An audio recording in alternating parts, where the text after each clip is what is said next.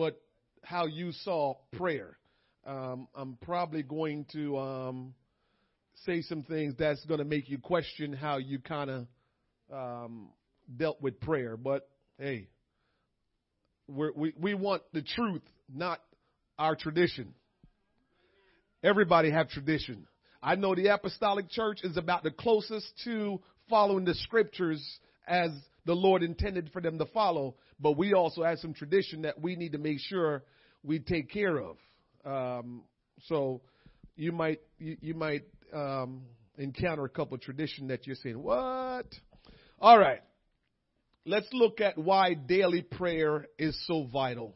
We were created to have fellowship with God.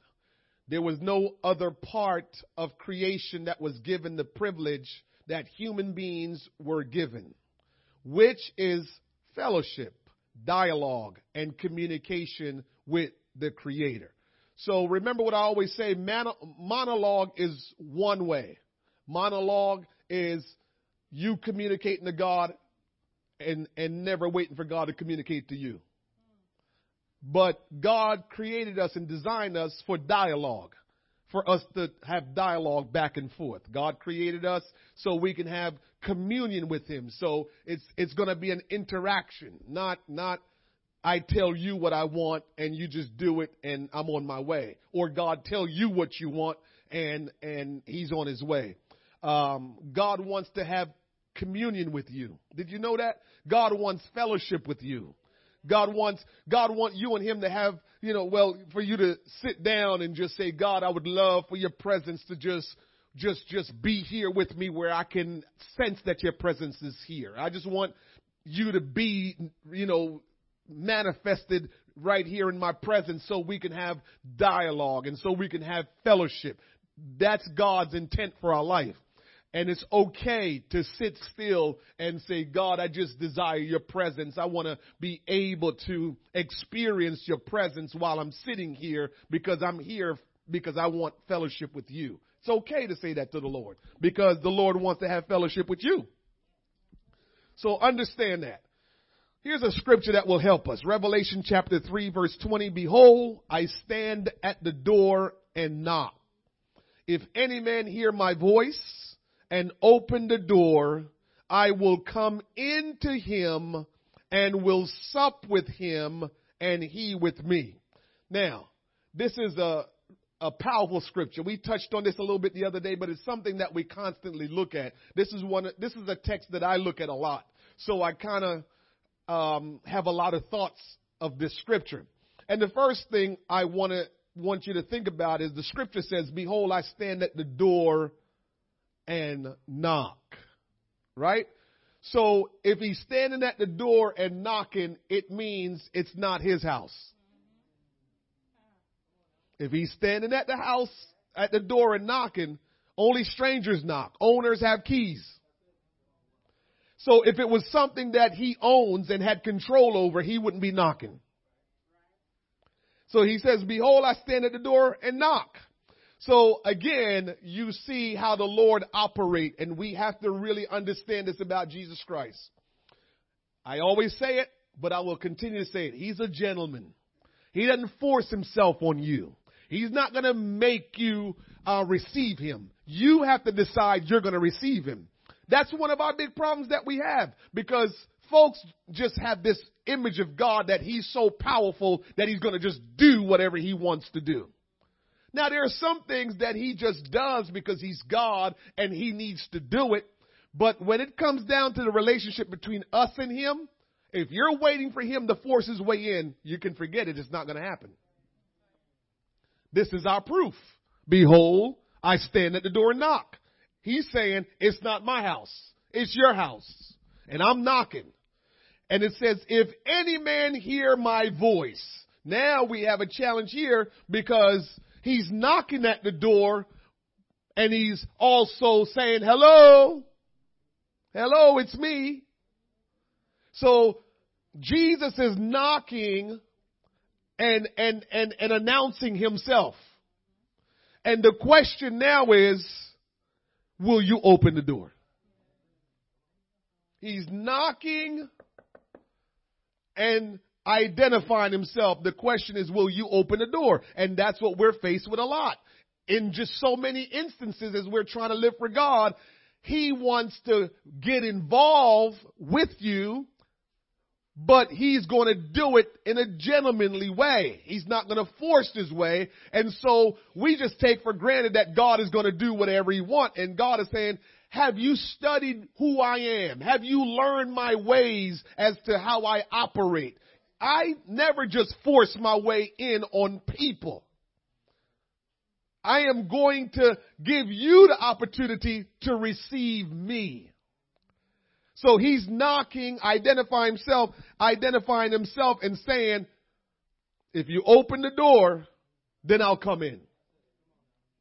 And so the issue is there's a lot of us that Jesus want to come in and fellowship with us, but we won't open the door.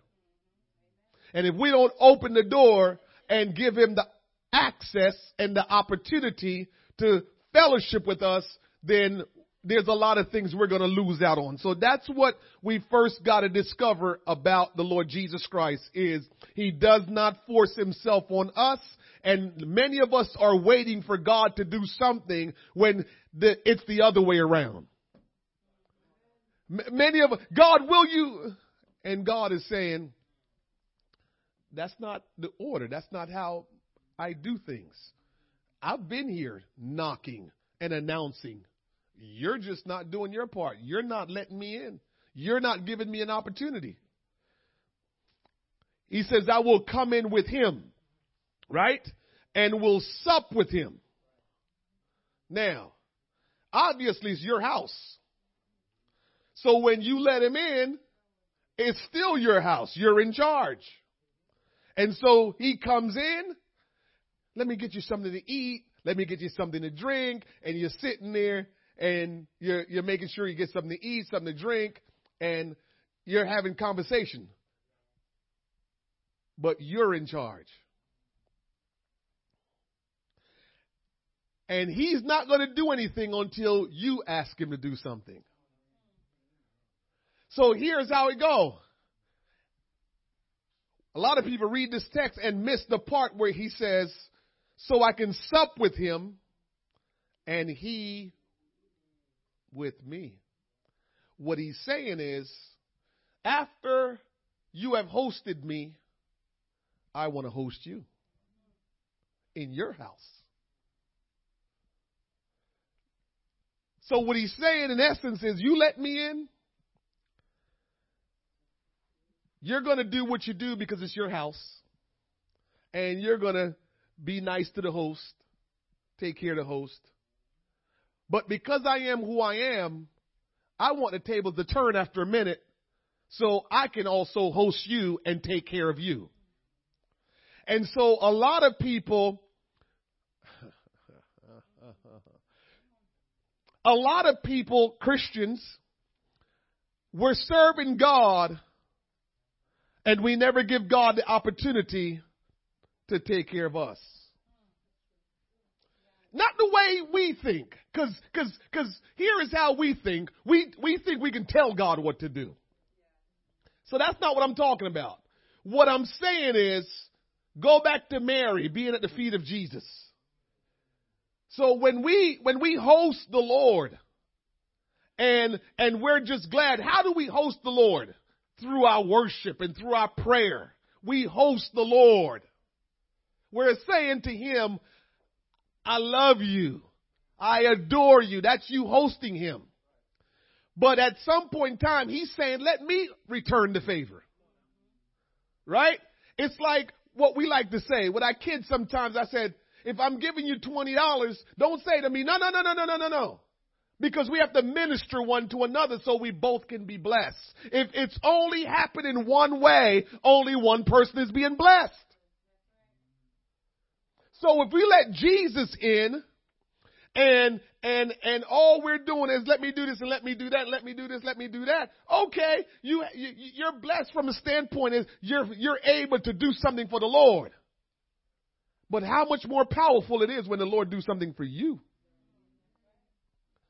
And so we're expecting God a lot of times to do things for us, and He's saying, you're in charge. You're controlling everything. What can I do?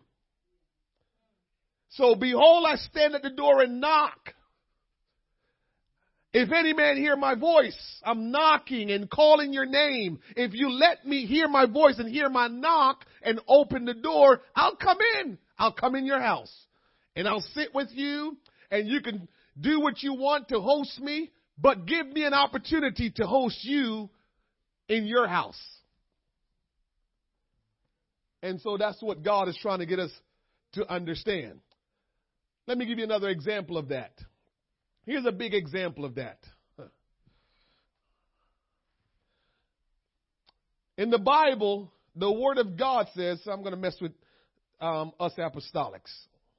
The Bible says in Joel chapter 2, um, where it says, Behold, I will pour out my spirit upon all flesh.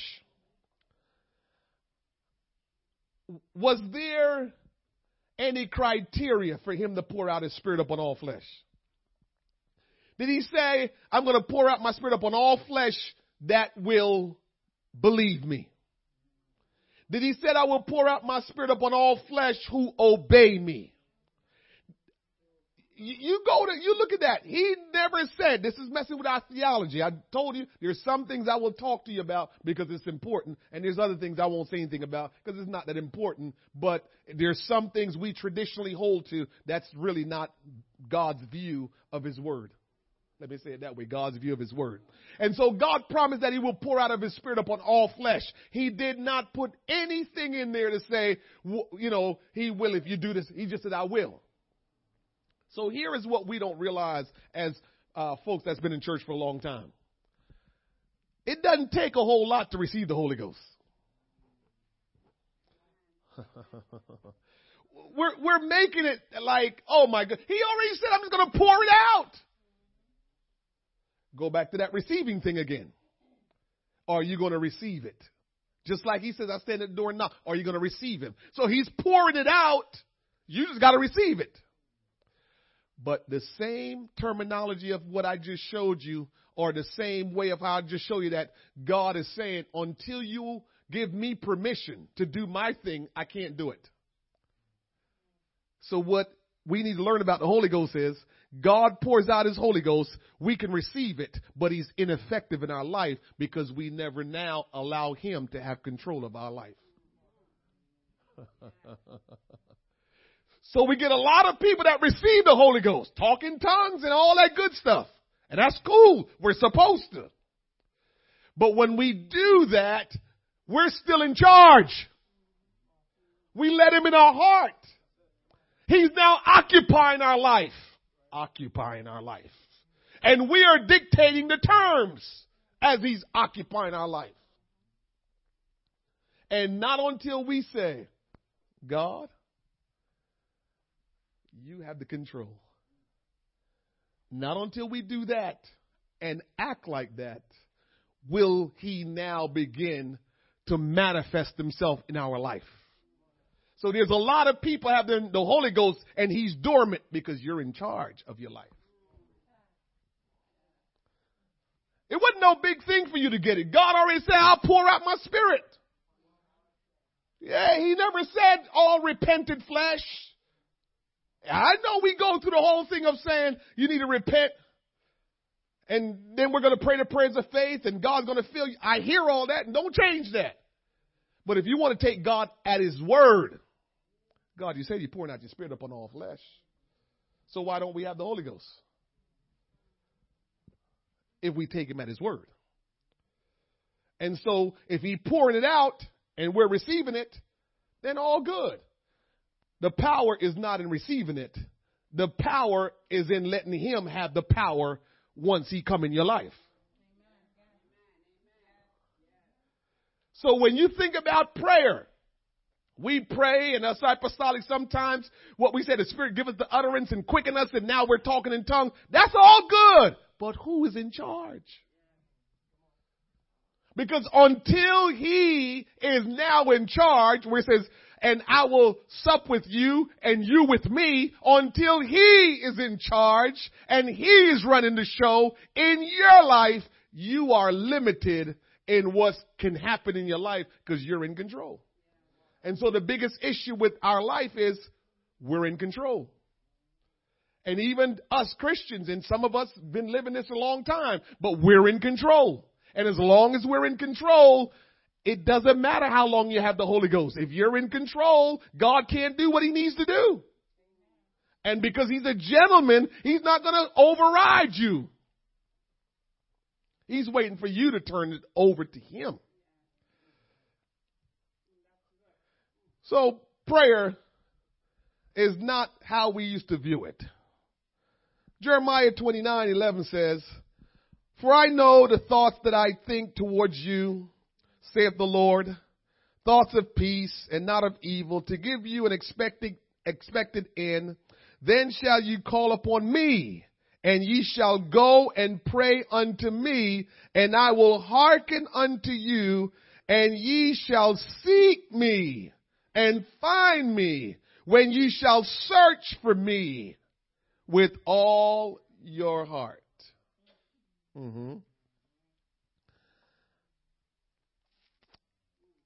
Five things prayer will do. Let me make this um, declaration here. Let me tell you this. When I prepared this manual, I've learned more since then. So there are some things in this manual I'm not agreeing with now, but I agreed with then. And I'll tell them to you as we go along here. Five things prayer will do. A, prayer gets your spirit closer to His. I don't really agree with that. Prayer gets you focused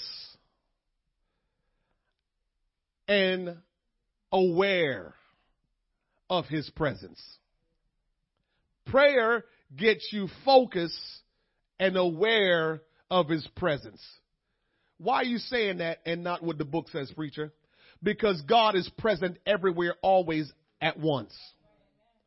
So when we say we're getting closer, uh, that, that might not be biblically correct that we're getting closer to God. No, what we're doing is we're becoming aware of what God is saying. We're becoming aware of what God is doing. So when we pray, it makes us a little bit more focused in. It makes us a little bit more aware of His presence.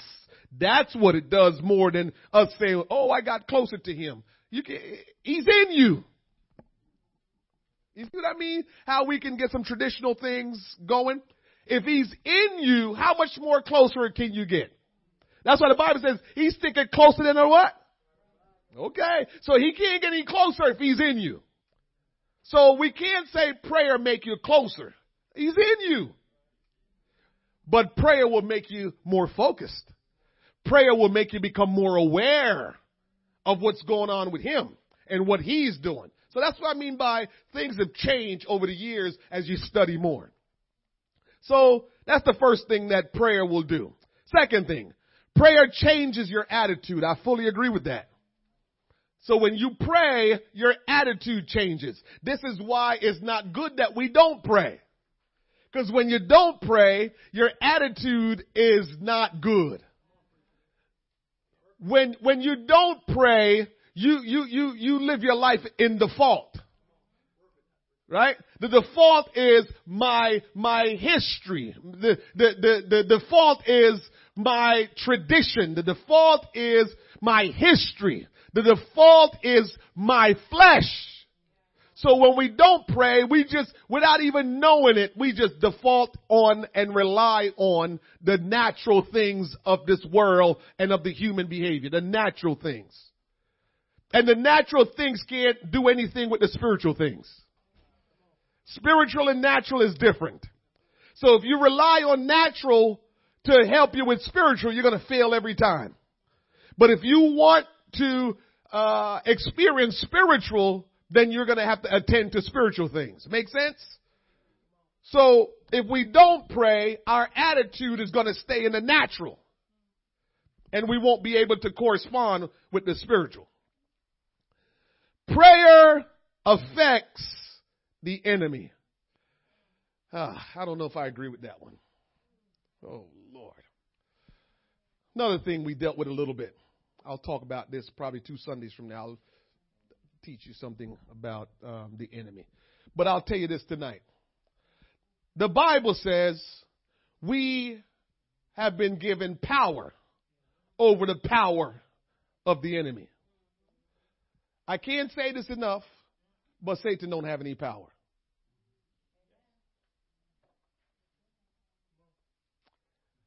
The only power Satan has is the power we give to him.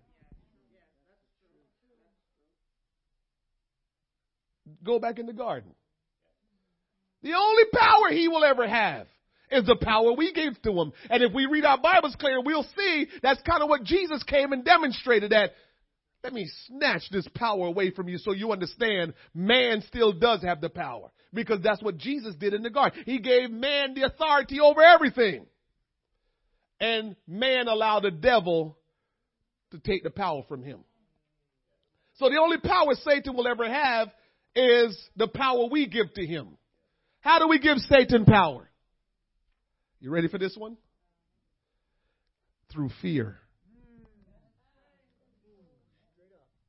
Devil mad I went up to, into the mountains. he meant the devil mad the Wi-Fi tripped out and we couldn't talk and couldn't correspond because I really do, did get some stuff in me.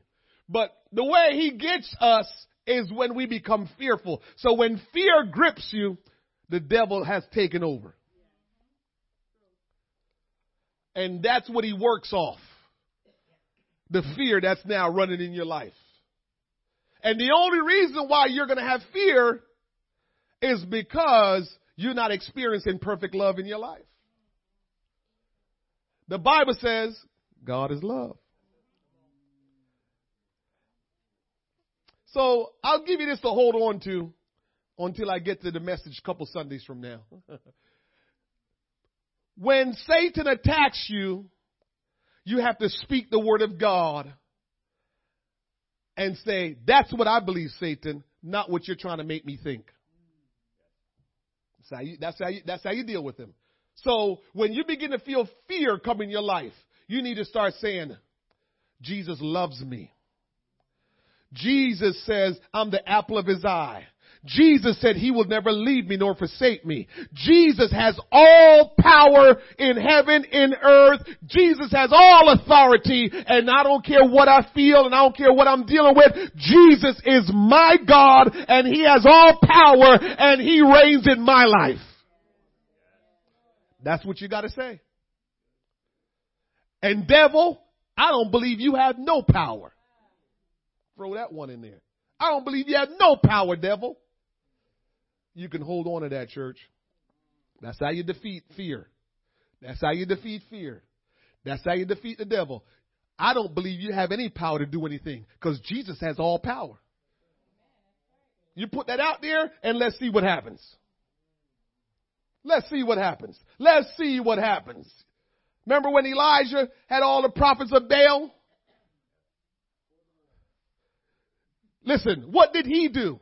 He put his God on the spot and their God on the spot. Let's see who God shows up. We gotta, that's kind of the, that's kind of like the way you do it. So put your God on the spot and put Satan on the spot. That's how you defeat fear. Devil, I don't believe you can do anything to me. Because God is all powerful and He is my shield and my buckler. You can't do anything to me. I don't believe that. Put it out there and see who prevail in your life. And let me also say this. Don't even worry about it if you're in good relationship or not with God. He died for us while we were yet sinners. Don't forget that. We think every time we mess up, we in a bad place. Nonsense. He died for you even when you wasn't right. So it don't mean because I'm not right right now that that ain't my God. That's still my God. I just got to get it right. He's still my God. Devil, you ain't my God. Jesus is my God. I might be not where everything I need to be with Jesus right now, but He is my God and He's all powerful and He's the one that defeat, the, the, the, He's the one that will defeat you and defend me.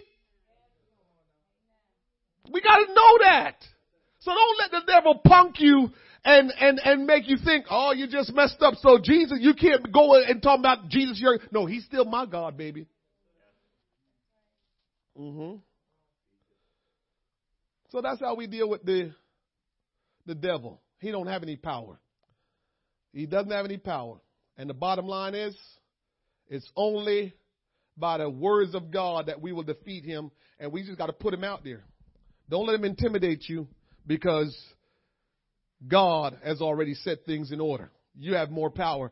You have power over the devil because he don't have any power unless you give it to him. So prayer changes your attitude. Prayer, not worry about it affect, affecting the enemy because I can speak to the enemy and affect him myself. So don't take prayer for me to affect Satan. I can speak to that joker. If he want to show up, I'll deal with him. I don't need to pray about that. God already said I have power over the enemy. I don't need to negotiate with him. I don't need to pray about that. I've got power over him. So prayer don't put power over him. You already have the power. So I mean by some things you have learned will change.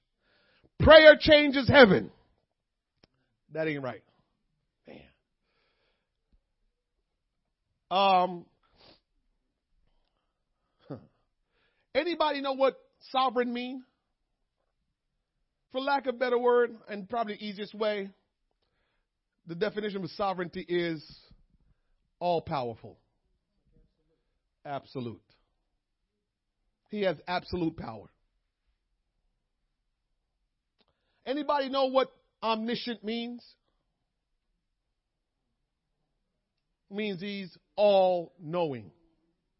So if he have absolute power and he's all knowing, how would you change stuff that's going on?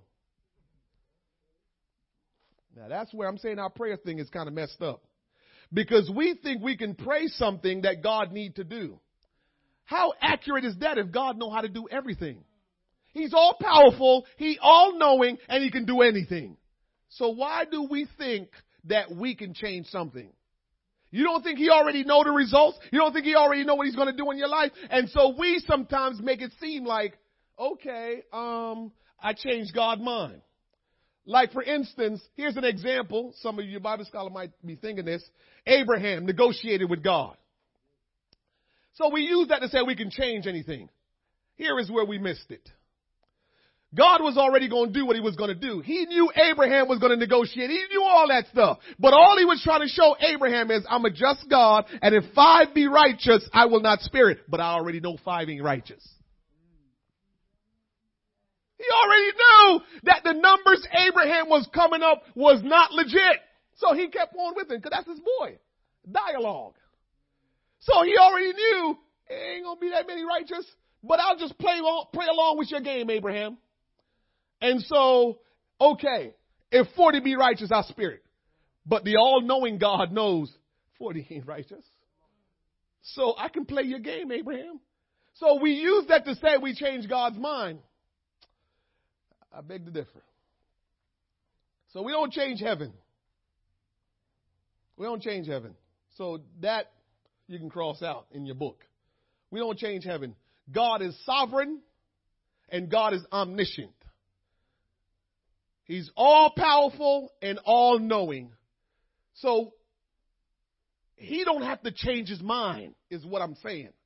If you're all powerful and you're all knowing, why would you have to change your mind? He already know what you're going to say before you say it. He already know what you're thinking before you think it. So why would he ever have to change his mind? We started thinking that we're changing God's mind and we're making heaven different because we pray so hard. Yes, yes, Brother Henry, go ahead.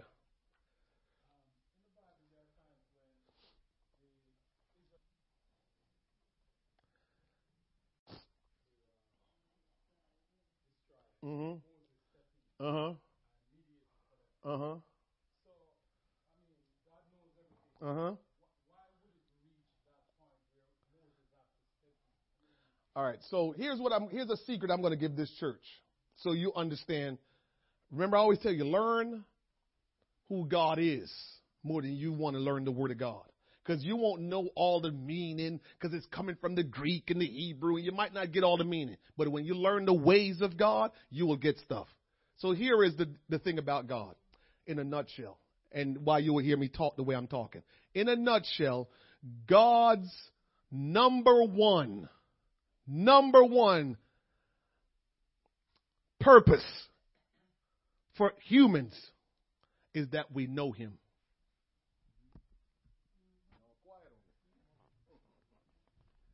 That challenges everybody because we want Him to think we want to think about blessing. We want to think about Him working on our behalf. His number one desire is that human know Him. Nothing go above that. When you know that, then you approach His word differently. So to answer your question, God allows some things to transpire and to be written so we can know about Him. Don't send me back up in the hills.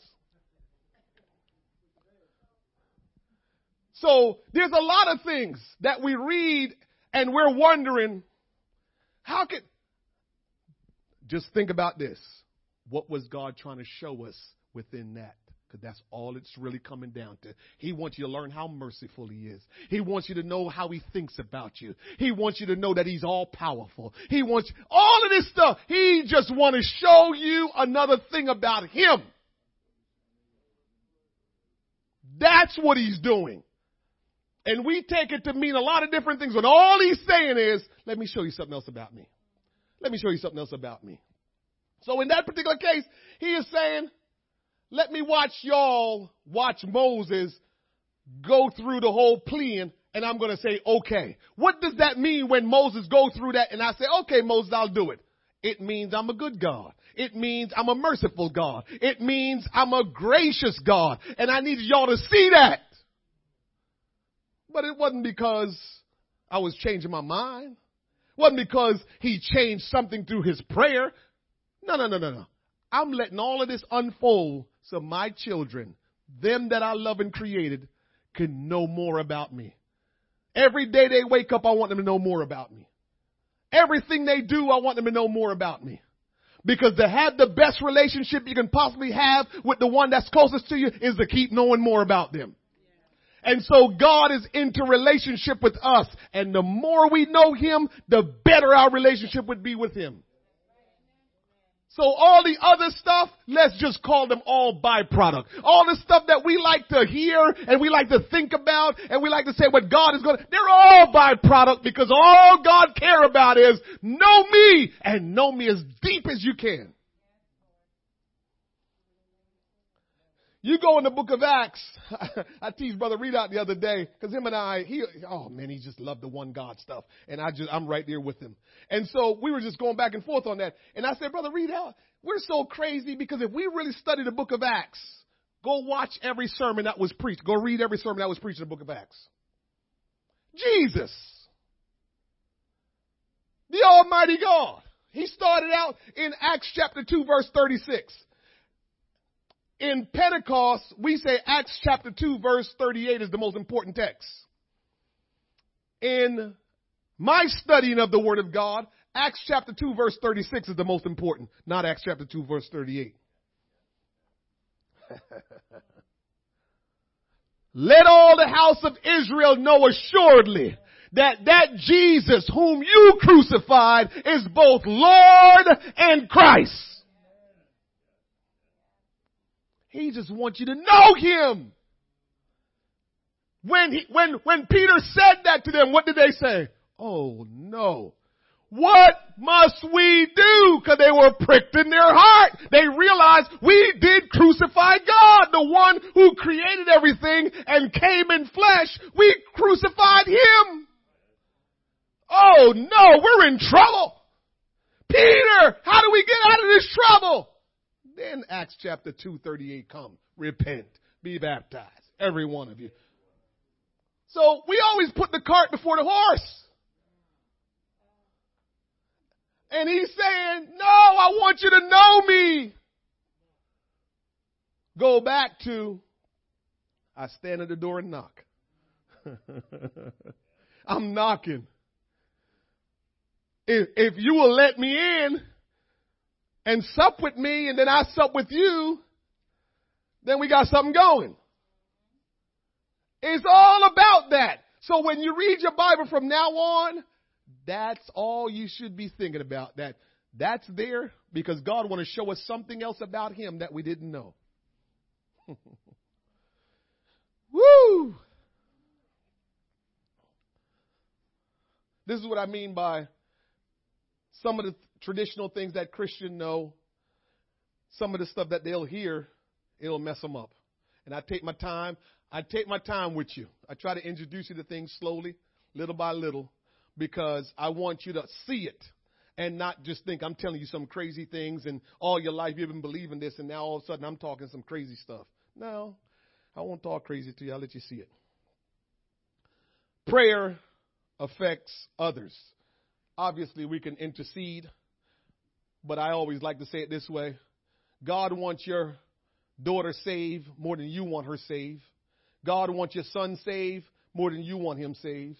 Because you didn't die for your son, you didn't die for your daughter, but Christ died for them. So he wants them saved more than you. But it's okay for you to express to him how badly you want to see them saved. It's okay. God, I know you want to see my son saved. But Lord, how can I be of help to you to help lead them to you? To help guide them into a relationship with you. How can I be of help, Lord, that we can help them to get on the right track? That's intercessory. If if you listen to some of us traditional Pentecostal, and Lord, I even prayed this way. And Lord, I pray that you put up a roadblock. Lord, get in their way so they don't go in the wrong direction. So the all knowing, absolute, all powerful, he don't know how to reach them, huh? We got to tell him how to reach them. Woo! We got to tell him how to reach his people that he died for, okay? All right. I think I might stop right here. I'm taking my time because I'm getting ready to change gears, and to change gears is going to take a little bit of work. So, next week we'll pick up the nine steps to guaranteed prayer success. Um, somebody get your Bible for me. Let me show you something before we close out.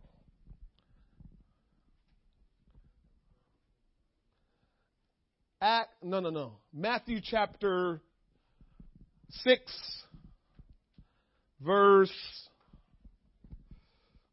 number 7. When you get it, read it out loud for me. Go ahead. Uh huh. Ah, when you pray, use not vain repetition. Go ahead. As the sinners do. Uh huh. Uh huh. Yes, so the, the heathens think they will be heard by their much speaking. Go ahead.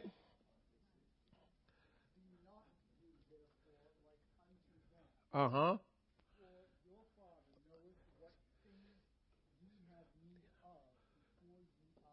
Woo! Your father know what things you have need of before you ask him. So that's where we're going to stop tonight. If your father know everything you have need of before you ask him, then how should you pray? Any questions? No?